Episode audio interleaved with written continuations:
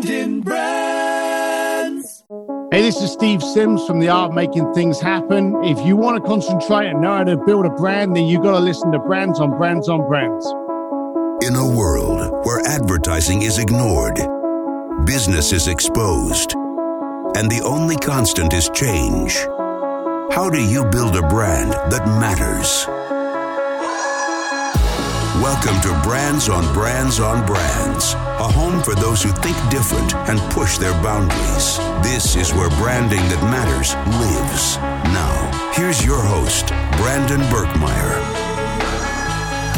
Hey everyone, thanks for tuning in to Brands on Brands on Brands. Really excited today. We have Steve Sims, who, if you haven't heard of him, has been called the real life Wizard of Oz by Forbes and Entrepreneur Magazine. He's a speaker that's worked with Sir Richard Branson, Elon Musk, Elton John, to name a few. He's basically the guy who connects with all the fabulous and wealthy and hard to get to people because he throws events that only he can throw. He creates these one of a kind experiences that you've never known happen, but were happening at the most amazing places that you've ever heard of. And we'll talk a little bit about that on the show today how he did that, how he built a business that was based on just relationships and having an idea and over delivering uh, to his people, to his customers. And I love this because for entrepreneurs out there, I think we could all use a reminder that our brand is our reputation, that our customers are our lifelines, and the better we can do at nurturing those relationships, the better our business is going to push forward and thrive and our brand will take on a life of its own. And then he's a perfect example of that. So I hope you guys love what you hear today from my friend Steve Sims. Brandon Brands. All right. So let's get going here. Want to thank our guest, Steve D. Sims, from coming today, because I, I, know there's a lot of Steve Sims out there, but you're the only Steve D. Sims. First and foremost, thank you for showing up today, and I appreciate your time in advance. Thanks for having me, pal for those of you that don't know Steve, I got the chance to meet Steve in Thailand, of all places. And Steve was one of the speakers at a mastermind retreat I was at where we went to work on our businesses. A lot of brilliant entrepreneurs out there. And Steve, right away, was one of those guys that people immediately connected with because he's very authentic, very real, and he's done some amazing things. Some of those things, I mean, will blow your mind, and I hope we can talk about a few of those today. But what I want to talk a little bit about first is just this idea that you get yourself into some interesting places that no one else can get into. Uh, I mean, you're a speaker, an entrepreneur, an author of a book called Bluefishing, which I want to hear more about. But you know it for creating these amazing events and experiences that no one else can seem to create or even think of, to be honest. I'd love to hear a little bit more about Bluefish, your company, first, and what you do at Bluefish. Well, Bluefish is the world's leading experiential concierge firm for high net worth individuals. We're a private invite only uh, referral only uh, concierge firm. And we are responsible for taking over museums for you know dinner parties of six people and then getting Andrea Bocelli to come in and serenade you while you're eating your pasta, getting you married in the Vatican, sending you down to the Titanic, five days up in the International Space Station, getting elephants delivered at your, your uh, birthday party, playing drums with Guns N' Roses, learning the guitar by ZZ Top, and singing on stage with the rock band Journey. You know, we're basically, as, as a client of mine called it, the Make a Wish Foundation for people with really big checkbooks. Wow. And, and I think there's at least 10 stories there that you just sped through, but we'll have to get back to at least one of those a little later. But I think that's a good uh, version of like this is what the company does. And people are trying are like, what is blue fishing, or what's this company do? Bluefish. Now, you wrote this book, Bluefishing, to kind of explain what you do. And then you also, when you were in Thailand, you spoke a little bit about what you do as well. What do you focus on in terms of content when you're out there talking to people, trying to motivate and explain, like, you know, what it is, how they can be different in their businesses because a lot of our audience is entrepreneurs. But what's your focus of content typically right now? That's a that's a strange way of putting it. Um, I'm going to answer the question hopefully with a, a little positioning. You know, there's a lot of people that say they work for the rich and famous, and some of my clients are, but most of my clients are the richer and unknown. You know, people that own small things like countries, governments. You know, those are my clients. I had been approached to write a book and they said to me, Hey, you know, write this book and do a tell all on what the richest people in the planet spend money on. And bottom line of it is, with the people that I know, if I did that, I'd be dead by cocktail hour. Simple as that, you know. I never talk about my clients unless they've been in the press and spoken about me. So, you know, we didn't do it. And then I did a, a speech, and I think it was Joe Polish's 25K event, uh, his Genius Network. I did a speech, and so the story goes, I can't validate this, but someone in the state, someone in the room was from Simon Schuster. And then they came back to me and they said, hang on a minute, rather than you writing a book on on you know who you do these things for and what you do why don't you write a book on how you do these things? So that's how the whole thing came about. We actually ended up writing a book on how i go about doing it how i connect with people how i uh, commit how i communicate how i relate how i build up relationships how i get what the so-called impossible made possible and and that's what's really my my focus. Like you said before at the beginning of this, and I'm kind of glad you did, but it's wrong. You know, you always say, "Oh, you do what no one else can do. You do what no one else can do." Pansies out there are scared to dream nowadays. You know, and I think my secret source has been a combination of ignorance and stupidity. That if you say to me, "Hey, I'd like to do this," I'll go, "Well, okay, then let me go and see how I can make it happen." I won't stand there going, "Oh my god, I can't do it." Oh my god, that's never been done. Oh, that's Im- that's impossible. You it's the paralysis by analysis thing. And if you tell yourself enough times that it can't be done, guess what? You're right.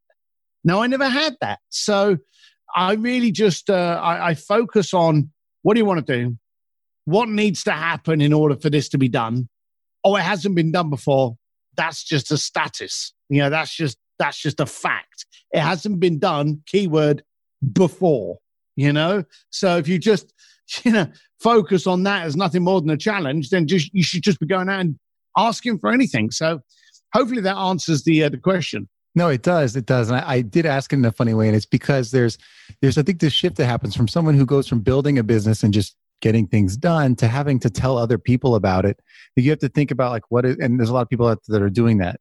Like you have to think about well what's my message? You know how do i translate what do i do into a message? And you've had to do that and it tends to be it seems to be around this idea of of it seems like you have two things that stand out to me that i got from you which was a you you just have a way of understanding people and just how to be authentic and communicate with them which shouldn't be a hard thing to do but seems like people have trouble with it. And then b that you have somehow figured out like don't take no for an answer mentality which helps you create these experiences. So I was, I was trying to get into the mind of like how did you get there and how do you tell other people about what you do?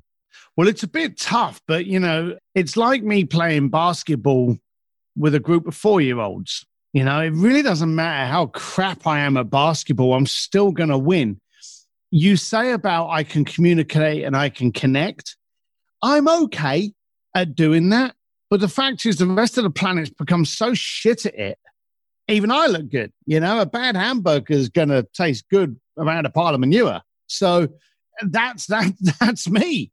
In the 80s and the 90s, which sounds like millions of years ago, we had, you know, a fax machine, a letter, a phone, or a doorknob. That's how we communicate with people. We'd knock on the door and talk to them, or we'd phone them up.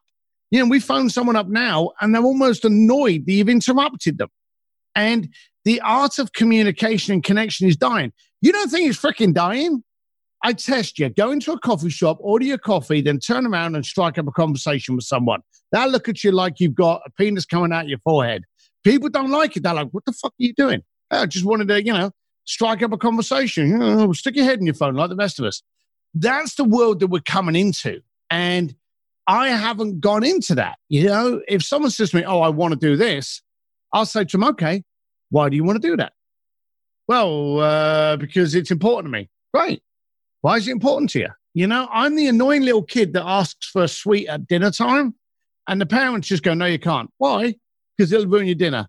It won't. Yeah, it will. It won't. Yeah, it will. No.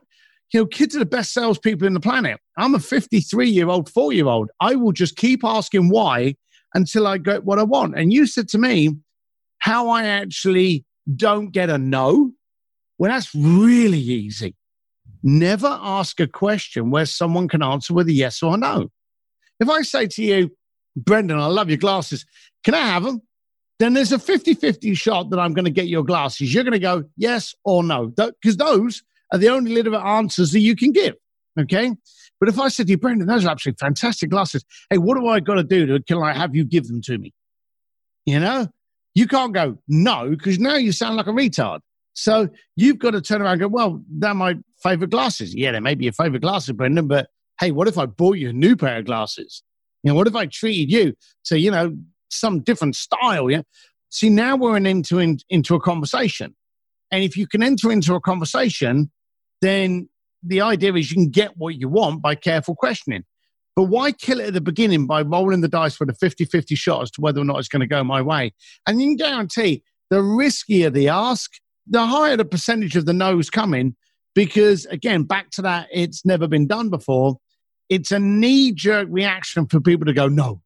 So if you go, hey, I'd really like to do that, no. Hey, can I have the no? Why are you saying no? Because we don't do that. Well, you don't do that or you didn't do that. You know, you don't want to get into that conversation. So never ask a question that someone can ask with a yes or no. What's important to me and what I think was important to branding in general is is this idea of thinking about your customers, what they need, what they want, and actually do doing something that creates a relationship with your brand and that customer, one customer at a time. And I think a lot of big companies have trouble doing that. And smaller companies and entrepreneurs are a little bit better because they are out out there, out in the field, shaking hands, and you are your business. And on something like this that you've created, where you relationship is everything, just the skills you need to maintain that. I, I what I what I want to get to is kind of this idea of how important has relationships and networking been in developing your business you know if you think about how you got started how did that play a role like the, the people side of it I am to networking what I am to uh, hairdressing products. I'm absolutely shit. I'm terrible on networking. Network network events literally bring me out in hives, and I can't go to them because it seems to be a competition as to how many business cards you can grab within like an hour period. See, my focus is never on networking. My focus is is on identifying a mutually beneficial relationship and then exploiting it. Okay, that's that's what I do. So when I was when I was youngster, um, and I was uh, you know a whiskey drinking biker from East London, I wanted to be rich because you know I didn't like being in shitty pubs. I didn't like being in fights every Friday night. You know I didn't, I didn't like that life. And then you see all these guys driving past in like their Ferraris and you know their sharp suits and going to offices. I was working on a building site. They had everything that I didn't have. So, in order for me to become successful, they say you are the combination of the five friends you hang around with. I had to get rid of my five and get a new five. In order to do that, I had to bring something to the table. You know, I had to bring some game, I had to bring some value. And as a lot of the time I was working as a doorman on nightclubs, I started knowing where the best parties were. And I started communicating with these people, going, Hey, you're a regular here, Johnny you know, tonight's going to be a bit quiet because there's a new club open just down the road. It's called Jimmy's. Talk to Colin on the door. Tell him Sim sent you. That's the place you want to be tonight. And the thing is, they would go and then they would come back to you the following night go, that was brilliant. Thank you very much. Where's next? You know, so you suddenly start bringing value to the conversation. Now, my value in the early stages was the best place for you to enjoy that night. Then I started throwing my own parties.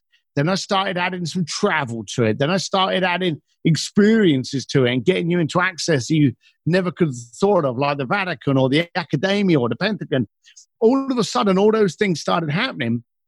And I focused on bringing value to a communication. So even when I got museums to close down, even when I got talent to sing, play, or teach my clients, my focus is not only bringing value to it aside of the cash, but making sure that value that it once in there will seed and grow so that I can go back many years later and go, hey, Elton John, hey, Richard Branson, you know, we, we, we haven't spoken for like six months, eight months, but I wanted to, and actually be able to kind of like cultivate that relationship further. So I don't network.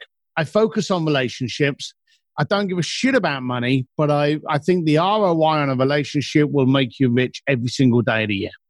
Your brand before it was Bluefish was Steve Sims, right? It was it was the the relationships that you had and people looking to you to get things done. And that's been your brand probably longer than than anything. I think it's even my brand in Bluefish. You know, it's just weird, you know, because when we started, Bluefish was just one of the passwords we had to get into one of our parties. And so, you know, people knew me before they knew Bluefish.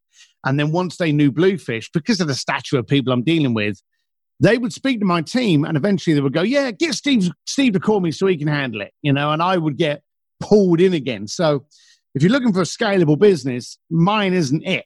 But bearing in mind, I took three clients on last year. The fact that they're billionaires, I'm fine. So, you know, I, it was one of these cases that without realizing it, without realizing it, I was building a brand. And it was kind of weird because I was just doing what was easy for me to do. And that was the focus because a lot of people, the first effort of any business person is to look the part, act the part, sound the part. That's bloody effort you know. And I thought I would never have that. I would just turn up and I'd go, look, you're not you're not retaining me because you want to date me. You want me to get stuff done. So I focused on my substance over my shine, and that's what built up my credibility. Without realizing it, it's what also built up my brand. So the fact that people would go, yeah, he's going to turn up on a motorbike, he's going to walk through the door like he's going to probably kill you, but that's him. You know, it's, it's what he looks like, what he sounds like, but this is what he does. And so without realizing it, I was developing a brand. It was later on in my, my business, and I've been doing the concierge business for 20 plus years.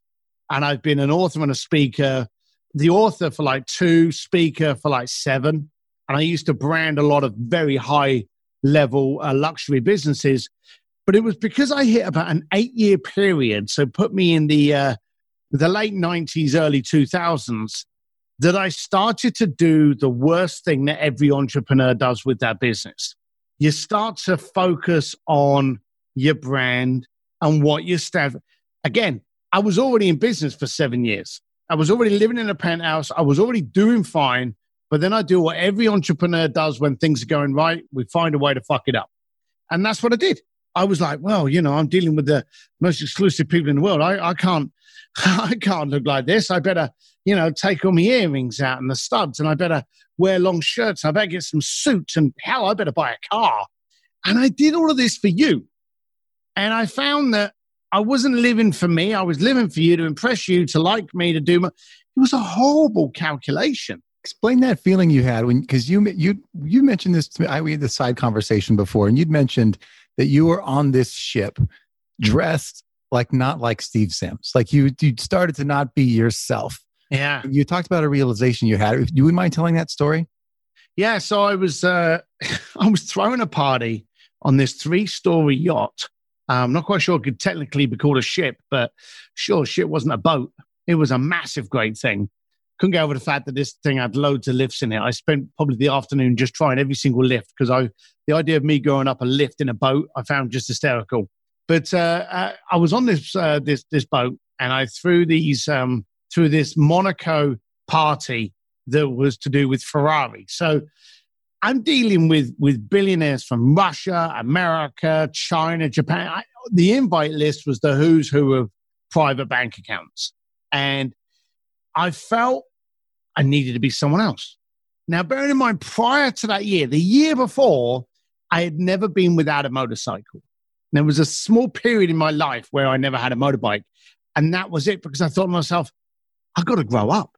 You know, I'm turning up to my people, helmet in one hand, tatty old leather jacket, going, Hey, John, how you doing? Right, let's do this. Yeah, wire a million to me and I'll get it done. And I thought myself, how am I getting away with that? And all this self doubt came in. And then the worst thing in the world, I listened to it. And so I changed and I I went out and I bought um, uh, suits and I bought an expensive watch and I bought a Ferrari and I did all of these things to have all the trappings visually of a successful person. And if some, if you went to a, a party and someone asked you to put on, say, for example, a waiter's outfit, in the party you're going to feel out of place because everyone else has got waiters outfits on, but you're not a waiter and you don't fit in, and people are looking at you like you're a waiter, but you're not a waiter, That was how I had the suit on. The suit was wearing me and it was like two ton. It was wearing me down. It wasn't allowing me to be kind of, hey, how you doing, Brandon? You know, there was none of that. I suddenly became this like, it's good evening to say, I swear to shit, I started to change my accent. You know, I started to sound like Hugh Grant. Yeah, it's a pleasure to meet you. Oh, oh. Yeah, it was bollocks. And I threw this amazing party. Everyone loved it. And I felt something was wrong. In my stomach, something was not was not right. I was I, it was like it was like you knew that there was a time bomb in the ship and you were just waiting for it to go off and you knew it was there and no one else knew it. And I had that in my stomach. And I left the party early and I came off and there was my, my uh, Ferrari there. And I had this little 72 Dino.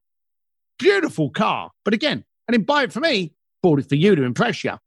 And next to my yacht was a bigger yacht. This is in Monaco, where people have yachts that have their own zip codes are so big.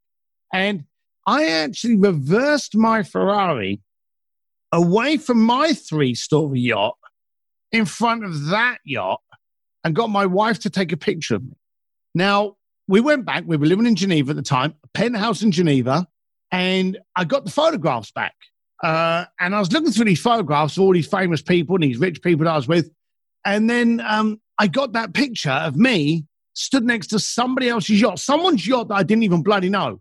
This yacht had nothing to do with me. And that was what was impressing me. And I suddenly realized I'd lost the plot. I, I realized I'd sold out and I didn't exist. I wasn't me. And all of this effort to be me had also harmed my relationships because the relationships I had were used to meeting Steve Sims not this guy that couldn't wear a suit without feeling uncomfortable. I was given off an aura of uncomfortable, unconfident, doubtful. You know, who wants to do business with someone like that, especially when you're sending them a million bucks? No, not me. So I I went through a real bad time. Uh, went through, you know, a lot of bottles of whiskey and just like, where's my life going? I can't, I don't know what to do with myself. All that self pity shit. I picked myself up put all the suits in the back of the wardrobe, never wore them again, actually, funny hmm. enough. And I took the car up to uh, a dealership, got rid of that, bought myself a motorbike on the way back. I thought myself, no, I'm not willing to risk me. If you could do a great business deal, but you had to cut off your legs, would you do it? Now, the answer is no, I wouldn't. But I actually cut me up. I was selling myself in order to try and placate you, trying to impress you, trying to uh, endorse that I was someone you wanted to. It was wrong. It was totally wrong. So luckily, I discovered it fast enough. And then I went down to, you know, before then I was black t shirt and jeans. Then I was suits. And now I'm black t shirt. And everyone knows me now. They know what I wear. They know what I look like. They know what I sound like. They know what they're going to get. There's no miscommunication. In fact, one of my favorite sayings is there's a big difference between being easy to understand and impossible to misunderstand. I believe I'm impossible to misunderstand. And this is what you get. And if you don't like it, hey, we're both going to be fine. I'm not offended. Go and find someone that's going to serve you better.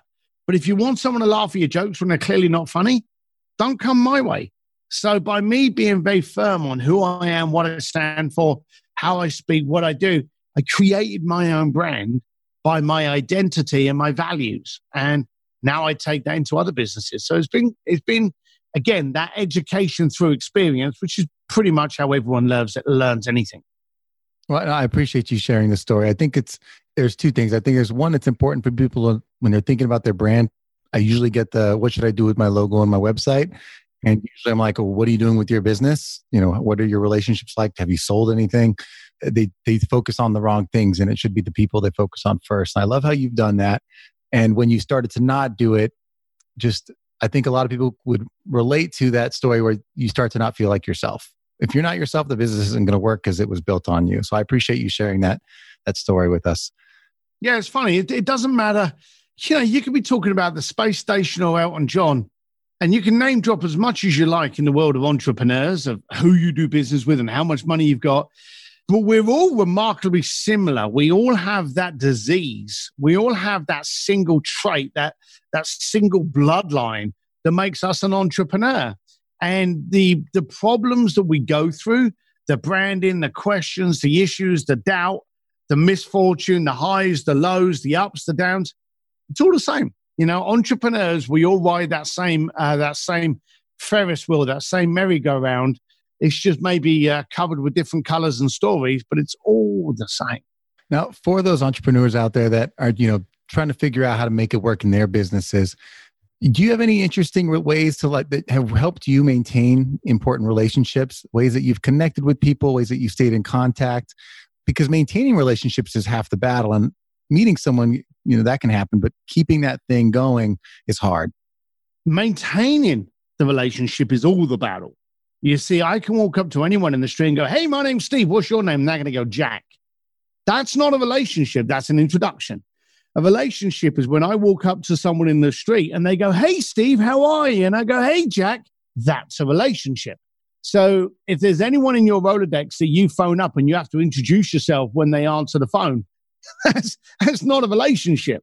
Um, so the idea now is that when you meet people, it's a seed. And you have to focus on how you can take that seed from a seed to a bloody great tree. And that means that you need to nurture it, feed it, protect it, prune it, protect it from all the elements. That's what your relationship is. So I will do things like I will go to an event and there may be an author there and the author's given away a bunch of his books. And I go, hey, do you want me to send your books to my clients? send me 50 books. And they will send me 50 of their books. And I will send them out to my clients going, hey, I was sharing the stage with this guy. He had a good story, but uh, he released a book and I kind of like the book. So I thought I'd share it with you. So out of the blue, they will just get a book from me on somebody else's story, but with some little writing inside of it from Steve. Now, when you get a good book and you really like it, do you share your book? I'm asking you a question. When you've got a good book and you like it, do you share it with someone else? No, it stays on the shelf. Really? A lot of my people, they go, Oh, this was a good book, and they pass it along. And in the inside thing is a little note from Steve Sims. And usually the first question is, Who's this Steve Sims? So you got free marketing. Yeah, I should be doing that, but I'm a terrible networker, which is why I'm trying to learn as much as possible. Selfish book bastard. exactly. so, uh, but no, I, I try to find different things. Like here's another ridiculous one, and this one is ridiculous when I travel, and I travel a lot, I go to uh, hotels and they have the hotel does a, a, local city guide, doesn't it? So when I was in Thailand, I was at the Waldorf Astoria and they had like this Bangkok city guide and it's got the Waldorf Astoria. I'll get a Sharpie and write on it. Just had a few days in Bangkok. It's awesome here. Ever in Bangkok. Hope this helps. And I will post that to people. So they will just kind of like get this letter, open it up, and there's some scroll on there on a little sharpie for me, and this Bangkok walking guide. And they're like, ah. And then what do they do? They email or they message, text message, or they phone me. And pretty much all the messages are the same. Why do you keep sending me stupid shit?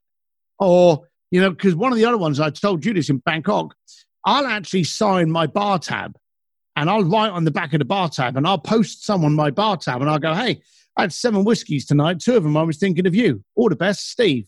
And people will contact me and they go, why do you keep sending me your bar tabs, you pilchard? And it doesn't matter because what do we want in a relationship? We want communication. So if you're doing that, and it doesn't, let's be blunt, if you're going to travel, you're going to get receipts, you're going to get envelopes. Do something with it. Maximize your assets to make you stand out. Now, let's be honest, if you set up a concierge firm and you don't send your bar tabs, I'm going to stand out because I send out my bar tabs. I send out walking guides. This makes me stand out. And so, as a brand, you got to stand out. Building relationships, you got to nurture them. I'm doing both of those things by sending out a walking guide. Yeah, it's definitely a different way to do it. The uh, just the idea that you're going to get something in the mail that's not a piece of junk from a store or a bill, you'd be the only thing in that. In let's that. pick. Let's pick on that for a moment. Let's delve deeper into that. Okay. Um, when you get, and this is why Amazon is so successful. Every single one of us gets mail. Okay. When you get mail and it's got a glass, it's got a, a window to show you the uh, your address and stuff. If it's got a window envelope, what is that? Usually a bill. Bingo. Okay.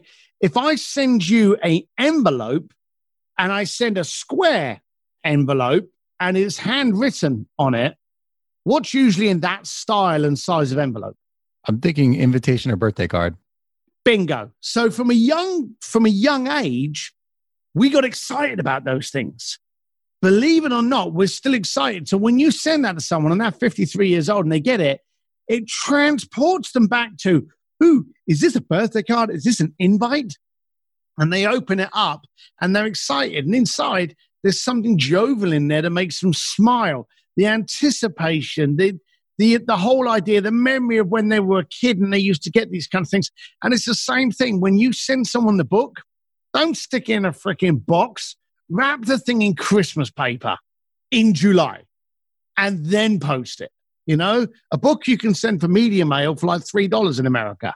So all this costs you is $3. And guess what? Christmas wrapping paper in July is dirt cheap because no idiot's buying it apart from you. But now you're standing out, they're getting, and they're like, oh, yeah, I, go, I remember my last Christmas gift that had blue unicorns on it. It's all of these things that are actually triggers in your mind. And that's what, that's why the mail and parcels is so good because it triggers you to an older time when you used to really anticipate getting those kind of presents and gifts. And joking aside, it's even like that now with Amazon. You know, you go on Amazon and you buy boxes of uh, batteries and deodorant and toilet roll, but you get that box. You're actually excited when you open up the box or when Amazon turn up with a bunch of boxes because that's basically the Amazon Santa. They're bringing you these boxes and you're like, oh my God, what have I got? You know what you got because you ordered the bloody toilet rolls yesterday, but it's still exciting when you open up that box. You know, absolutely. It's it's funny that even in businesses that have, you know, maybe they have 10 clients a year or 20 clients a year, they'll still send postcards that are obviously like marketing postcards that still get thrown away as opposed to taking the time to send something that's individual, which obviously stands out and then you want to read it and you look forward to it. So I, I love that you actually have done it because I don't think pe- people are like, oh, that makes sense, but they'll never do it. I love that you actually do it. The uh, if you don't mind going, since we're you know towards the second half here, coming towards the end, I want to ask you a couple of questions, and you can you know whatever makes sense for you, uh, you know, I had to answer them. I, I don't, I won't be sensitive about it. But do you believe branding or selling is more important long term for a business?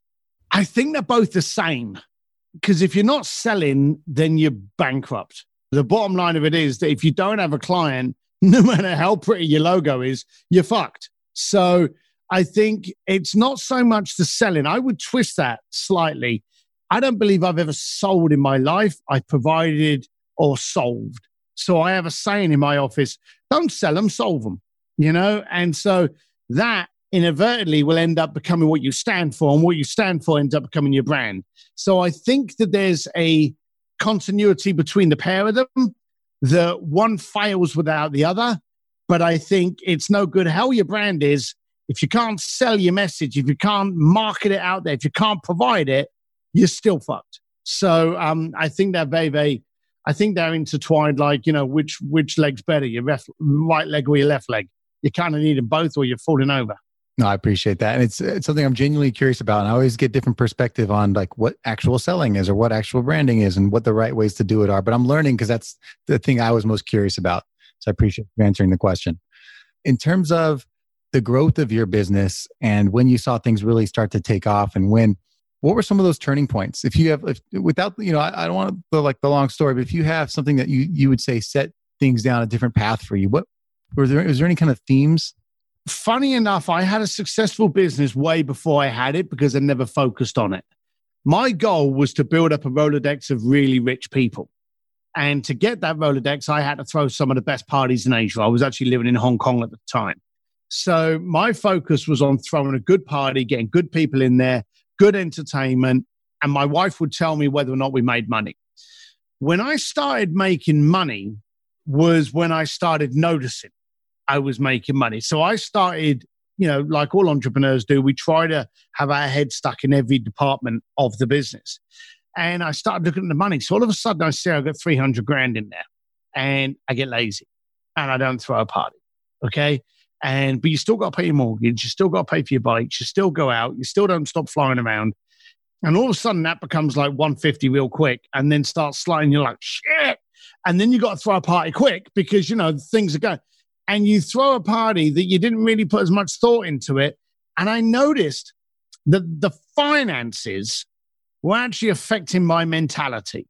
So one of my biggest aha moments was like, I can't have my bank balance dictate my mentality.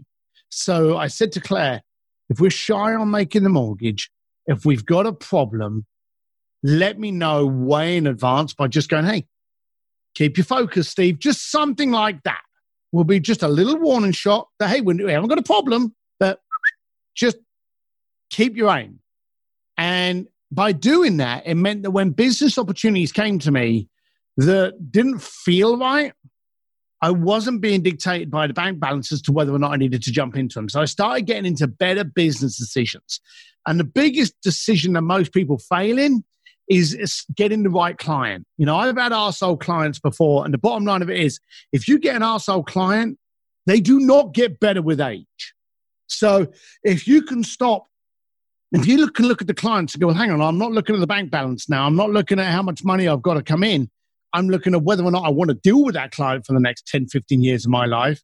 And the answer is no. You can actually go, I'm sorry, we don't actually have a space now, but if one opens up for you, you know, we'll let you know and kindly swift them on, you know? But I found that it was the bank balance that actually started to dictate my mentality, and I couldn't allow that.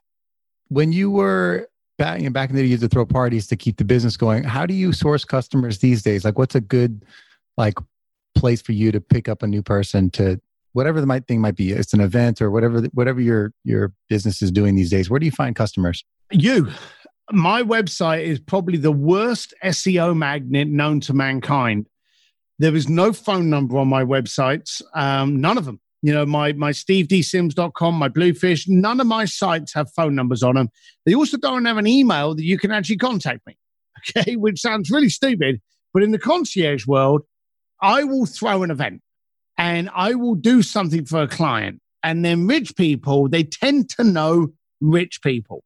So they go to a cocktail reception, they go, Hey, what did you do last week? You know, funny enough, I had dinner with the feet of Michelangelo's David, and halfway through my dinner, I had Andrea Bocelli serenade me. And they're like, Are you kidding? They're like, Nope.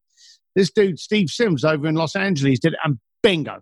You know, I did an event for a client in Australia. Now we're on the Monday, so I don't know when you're going to release this, but today's a Monday that we're doing this. I did an event a few weeks ago for a client in Australia. He spoke to one of the richest families in the Philippines and told them about it at the party. And tonight I have a conference call with them. So my marketing is done by focusing on the clients being so thrilled they won't shut up about it. That's how my marketing's done. And that's the same with Steve D. Sims. If I invite someone to an event and they go to the event and they go, my God, I was at this event and so was, you know, uh, Ken Kragen or so was uh, Jim Kwik or, or we went to jail or, or I met Richard Branson or we were with Elton John. They do the talking for me. And that's how they market it. In fact, this isn't a plug, but it's a challenge. I mentioned to you that I run private speakeasy events. Look at my speakeasy page, and it will give you no information whatsoever, but it'll charge you two grand. And people are buying it because they know that I over deliver. And how can I not over deliver when I actually haven't promised you anything? You see, it's a beautiful oxymoron, isn't it? I can't let you down because I didn't promise you anything in the first place. So it's a cool little concept that's been going on that way. Yeah. I mean, as long as they feel like they got more than that, you know, more than that in value, they don't have to know the specifics, and that part you'll deliver on no matter what. Yeah, it's it's one of those things that as long as uh, see, I've always one of the questions I get on podcasts and stuff is people say, "Oh, have you ever failed?" And arrogantly, I've been able to turn around and go, "No, never." Okay, and the reason I've never failed is because I've never given a client what they asked for. I gave them what they desired or deserved. Okay, so when a client comes to me and goes, "Hey, I'd like to um, go to this concert," bollocks, you can go to Ticketmaster and buy tickets to that. I'll go, fine, okay, I'll organize it. And then I'll find out if they can go backstage and meet the, the backing singers or maybe go along to the warm up or maybe get to meet the artist or maybe even appear on stage and sing with the artist. I will try to add something to it that sends it way over the top of what they originally asked me for. So all of a sudden, yeah, I got your seats to this concert. In fact, I got your front row seats to the concert. In fact, you need to be there at four o'clock in the afternoon because they want to warm up and they've invited you to see in there while they actually rehearse. and you're going to meet them. And they're like, oh my God. So I take it above and beyond what they first asked for. In fact, we mentioned the, um, the Florence Accademia Museum. My client that actually had dinner at the feet of Michelangelo's David with him and five of his friends, and then they had Andrea Bocelli as the entertainment. His request to me was that he wanted an exclusive restaurant in Florence.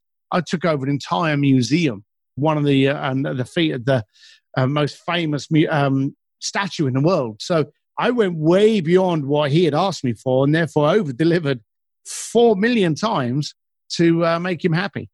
Yeah, I can't even imagine. Like I've been to that museum and I've seen, you know, stood at the foot of the David and I can't imagine it all being shut down to tourists, having a table there for an intimate setting of dinner, you know, with this beautiful piece of art and then thinking, "Oh, this is great." And then you you step it up even further and bring, you know, a world-renowned singer in to entertain. I mean, it's it's I, I mean, especially since they didn't ask for this, this is like why I'm sure they keep coming back. Yeah, it was very quiet. It was actually quite eerie because I got to just wander around the whole place with an old fashioned in my hand and uh, just look at artwork. And then can I walk to another? And there was no one in there. So it was uh, it was my my ultimate Thomas Crown affair moment.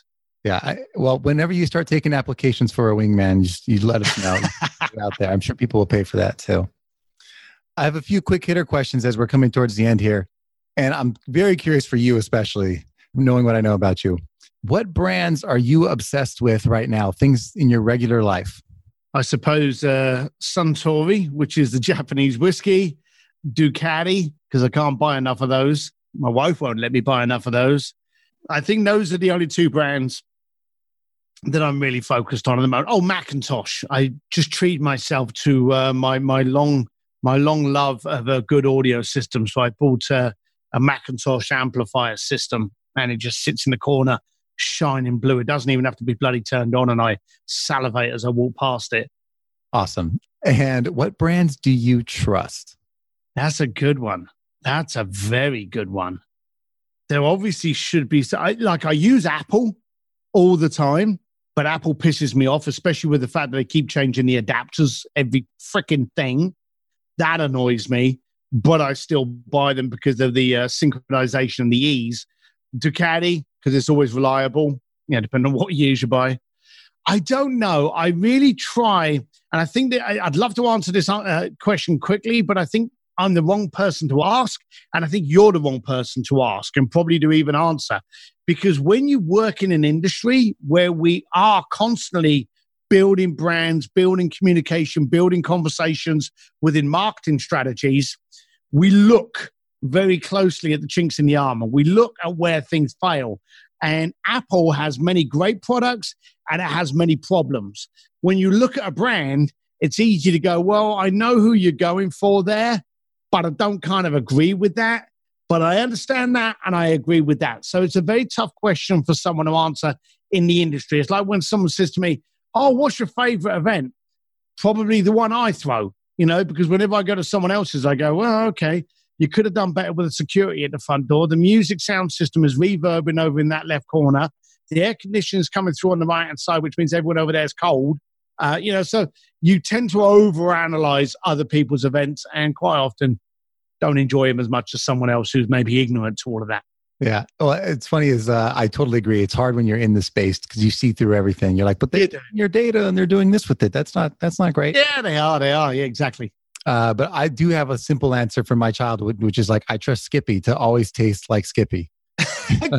Good point. Good point. Good point. Yeah. You know, I don't know what's in it. I don't care how it's made or who made it because all I wanted to do is taste the same as it did when I was a kid. And it, consistency. You know, funny enough, that's why I have Starbucks whenever I travel. I do not think it's the best coffee in the world by far. There's way better, co- but sometimes you just want that consistency. It's why a lot of people have a McDonald's. I remember I was trotting through uh, Rome. I think it was about four years ago, and I've been over there for like three months and there's only so much pasta and pizza you can eat. And I walked around the corner, there was a McDonald's. I've never been so happy to have like chicken nuggets and a cheeseburger. And it's shit, but you know, you go with what's uh, consistent and uh, what's got the continuity. Yeah, well, and even even with that, I'd still poke holes in it because I'd be like, well, I picked up the wrong Skippy the other day. It had it was reduced fat. I had no idea. I put it on my sandwich, oh. and in one bite, I knew exactly what happened because I was like, there's there's either either it's gone bad or or it's different. And I looked at the Yeah. chart. It said reduced fat, twenty five percent, and I was like, this is going in the garbage. Yeah, I need the full fat. Give it, give it, give me the full fat. When I die, people are going to know it's because of uh, too much red meat and alcohol and Skittles and gummy bears. But at least you'll know why. Yeah, exactly. So uh, people who want to find you, even though you're hard to find, where should they go? Where do you? Where, let's talk about where your where your main products are, and then just how to interact with you. Well, the concierge is pretty much closed down to uh, people that have already spent like half a million dollars with me. So that's a kind of a tough one to look at. But I do actually release videos and rants and podcasts on stevedsims.com. You can actually, if you're in the US and you've got a cell phone, you can text the word Sims, S I M S, to 345 345. You'll get my videos, you'll get a PDF of the uh, Bluefishing Playbook, which will hopefully entice you enough to buy the book, of which I'll make three cents on, but you'll become smarter. And then you'll get into my system so I can start sending you emails, let you know where I'm speaking, what events going on. I think you know I'm doing an event in June with Richard Branson, doing another one in July, um, uh, Elon Factory's uh, factory. So I get to do some pretty cool, going to jail again, you know that. So, you know, I get to do some pretty cool things and you'll get to know about them first. Awesome. And then a URL is uh, stevedsims.com. Yeah, just one M in Sims, Steve D for dog, Sims.com. Awesome. And what's your audacious goal coming up? Do you have, you have a big thing you're trying to accomplish within the next six months to a year? What's what's next for you? growth. My life is just uh, so surreal. I travel around the planet. As I say, you know, I met you in Mexico, uh, not Mexico. I met you in uh, Phuket, Thailand. Two weeks prior to that, I was uh, hosting Elton John's Oscar party, and two weeks prior to that, I was speaking in uh, Mexico. So my life is pretty much kind of like you know, cool. But I do like to be challenged. I do like to try different things, and so the only thing I want to do is not next year, but next month. I want to make sure that I have challenged myself between now and next month. And if I have, whether or not I failed or succeeded, because as we all know, your growth comes from usually your biggest failings. As long as I've tried to grow during that month, I'm happy. So that means trying new music, trying new food, listening to a new perspective, getting into an argument with someone to try and find out how I can validate my thoughts and they could do it with theirs to find out maybe, well, actually, you're right and I'm actually wrong now. So I try to find growth in whatever I do. Awesome. I, I do have a bonus question because I actually want. I'm curious. If you had a testimonial from a customer that would really that meant something to you, what would you want them to say about you? Do you know I have that answer? Uh, it's always been very hard for me to tell people what I do. And so I have always allowed clients to do it for me. And they can go off on like 15 minute, you know, tyrants about, oh, he did this he did this he did-" I met a client once and he pulled me over to meet his guest and he said, Steve, I've got to introduce you to this guy. You know, you, you should do business together. And so his friend looked at me, looked at him and said, well, what does he do then? And he said, uh, this is Steve Sims. He provides smiles. And I thought that, and I, at the time I was like, damn, Brian, that, that's good. So that's, that was, uh, I kind of like that. I provide smiles, but you know, I would stick with that. If that's the worst thing anyone can say to me, I'm happy. It's not, but I'll be happy. Awesome. Well, thanks for coming on today. It's been a blast. I mean, so many more questions I could ask, but I, I'll save it for a follow up interview. But I, I do appreciate your time. Thank you so much. Cheers, buddy. All the best. You've just taken your marketing knowledge to another level with this episode of Brands on Brands on Brands. But we have plenty more ways to not just help you build a business, but build a brand.